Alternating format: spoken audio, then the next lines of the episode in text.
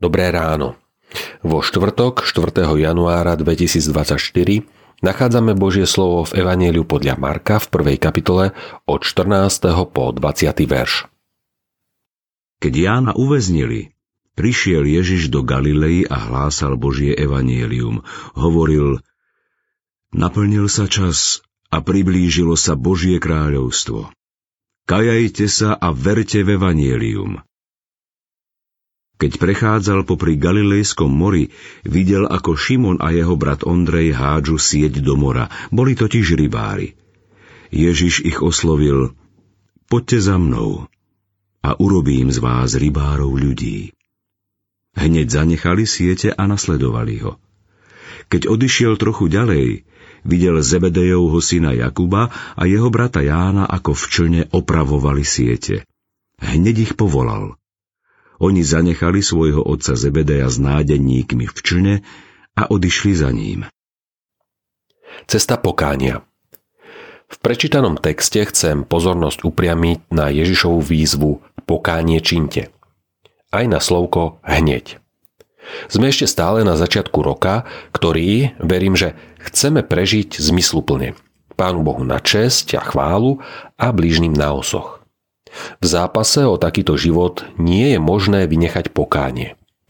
Podľa hebrejského slova šúp znamená pokánie návrat.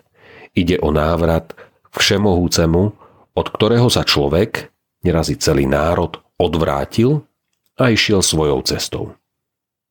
Písmo sveté nám však na nejednom príklade ukazuje, ako také rozhodnutie končí. Robiť pokánie znamená vrátiť sa k Bohu a rešpektovať ho. Podľa gréckého výrazu metanoja je pokánie zmenou myslenia. Väčšina z nás sa totiž domnieva, že to naše konanie a myslenie je najlepšie. Musí to byť pravda. Len pri stretnutí s Kristom spoznáme, v čom je naše myslenie nedokonalé, báž zlé.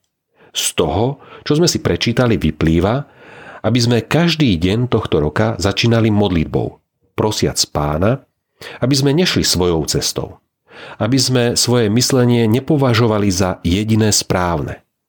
S týmto zápasom nám treba začať hneď. Príkladom nech sú nám učeníci, ktorí po zavolaní hneď išli za Ježišom. Kiež by sme hneď išli po ceste pokánia. Modlíme sa.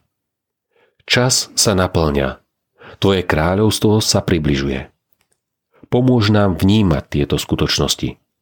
Pomôž nám žiť v pokání. Amen. Dnešné zamyslenie pripravil Dušan Germán. Vo svojich modlitbách myslíme na cirkevný zbor Farná. Prajme vám požehnaný deň.